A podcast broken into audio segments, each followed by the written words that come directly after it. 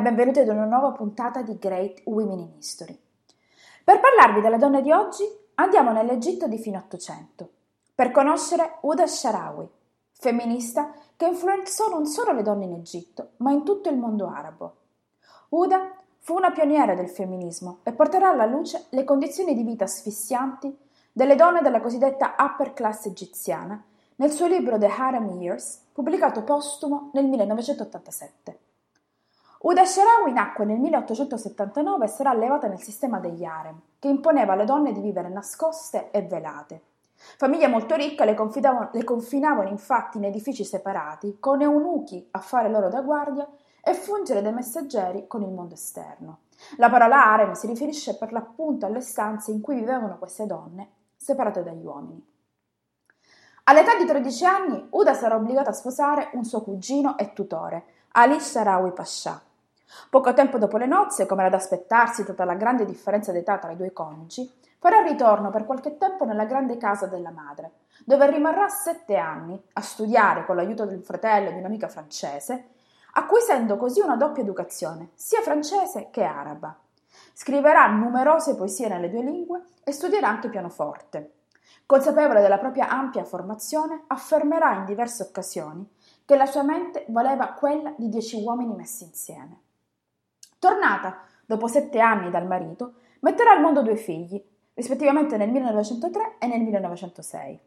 Sarà però gradualmente coinvolta nella lotta contro l'occupazione britannica insieme al marito e al fratello e poiché i soldati inglesi sparavano sugli uomini e sugli studenti durante le manifestazioni, Uda organizzerà nel 1919 una marcia di sole donne, pur sempre velate, per le strade del Cairo, per protestare contro l'arresto e l'esilio dei quattro capi principali della resistenza egiziana.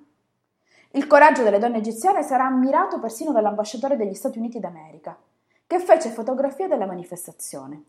Questa marcia diverrà la pietra miliare di una lunga successione di gesti politici clamorosi.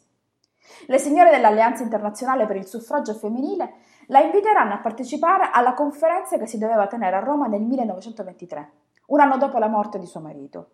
Uda si recherà a Roma con due sue collaboratrici e le tre donne saranno subito molto apprezzate dal movimento femminista internazionale. Di ritorno al Cairo, scendendo dal treno, le tre donne si tolsero il velo e saranno spontaneamente imitate da tutte le signore che erano andate loro incontro. Forte di questi successi, Uda fonderà l'Unione Femminista Egiziana, UFE, affiliata all'Alleanza Internazionale, insieme ad una scuola, un asilo ed un emporium, dove le bambine imparavano la sartoria ed il ricamo. Inoltre, dopo aver letto Ius Suffragi, la gazzetta dell'Alleanza Internazionale, Uda deciderà di fondare una rivista egiziana in lingua francese, l'Egyptienne, destinata a fungere da messaggera di pace tra l'Oriente ed Occidente, un vero e proprio strumento di informazioni attendibili tra le due parti del mondo. L'UFE, fulcro dell'attività femminista in Oriente, diverrà la sede di numerosi interventi politici, economici, sociali ed iniziative legali e culturali. Fra queste battaglie si ricorda l'azione sostenuta per affidare la tutela dei figli alle madri in caso di divorzio e per l'aver trasformato in legge l'obbligo per le donne di non sposarsi prima dei 16 anni. Uda riuscirà inoltre a promuovere, offrendo un proprio consistente contributo e raccogliendo altri fondi, la fondazione di una banca gestita da egiziane con capitale egiziano, sotto la direzione di Talat Har-Pasha, in passato protettore di suo fratello Omar. Con la creazione di un comitato speciale di consiglieri, Uda coinvolgerà gli amici di suo marito e di suo fratello, professori, avvocati, scrittori, giornalisti e molti altri, che erano tutti membri eminenti del Partito Liberal Costituzionalista, in quelle che erano le attività dell'UFE, appunto. Deciderà poi di fare della propria magnifica dimora un punto d'incontro per i personaggi coinvolti nella scena culturale e politica globale, in uno scenario degno delle mille, veramente delle mille e una notte, che combinava nell'arredo il gusto orientale e quello occidentale.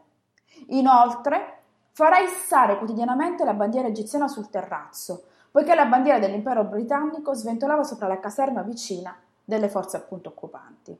La casa sarà per questo battezzata la Maison de l'Egyptienne. La lotta ostinata contro l'occupazione spingerà Uda a rappresentare anche i paesi arabi ed africani nelle conferenze dell'Alleanza internazionale, di cui occupò la posizione di vicepresidente per il resto della sua vita. Fondò allora una seconda rivista, Al-Misria, in lingua araba e rivolta alle donne del suo paese. Un viaggio in Medio Oriente, dove incontrò diversi capi di Stato, le fece scoprire i massacri perpetrati da sionisti inglesi contro la popolazione araba, cristiana e musulmana della Palestina. Grande sarà la sua delusione perché in passato aveva seguito con ammirazione il processo de- e i progressi compiuti dai kibbutz. Negli anni 40, alla conferenza dell'Alleanza Internazionale, Uda presterà sistematicamente il suo viso e la sua voce in rappresentanza e in difesa del popolo palestinese e appoggerà la creazione della Lega dei Paesi Arabi, creando al contempo un'organizzazione delle donne arabe e una rivista, Al Arabia. La promozione di una politica basata sulla giustizia e la trasparenza diverrà sempre di più la sua ragione di vita e l'annuncio della divisione della Palestina all'Assemblea generale delle, Azioni, delle Nazioni Unite segnerà la fine della sua speranza in una pace universale, insieme anche alla fine della sua vita. Le fu fatale l'idea che la pace universale alla quale teneva davvero tanto fosse inclinata per sempre a causa di un conflitto insolubile proprio in Terra Santa. Uda sarà vittima di un infarto dovuto all'angina pectoris di cui soffriva da diversi anni, proprio nel mese di dicembre del 1947. Con questo dunque, con la storia di una donna che ha lottato tutta la vita per i diritti delle altre donne, scontrandosi contro forme di sottomissione millenarie, io vi lascio, sperando che la sua storia sia stata per voi interessante. Come sempre, io vi do appuntamento a martedì prossimo con un'altra grande donna del passato. Grazie per avermi ascoltato. Alla prossima.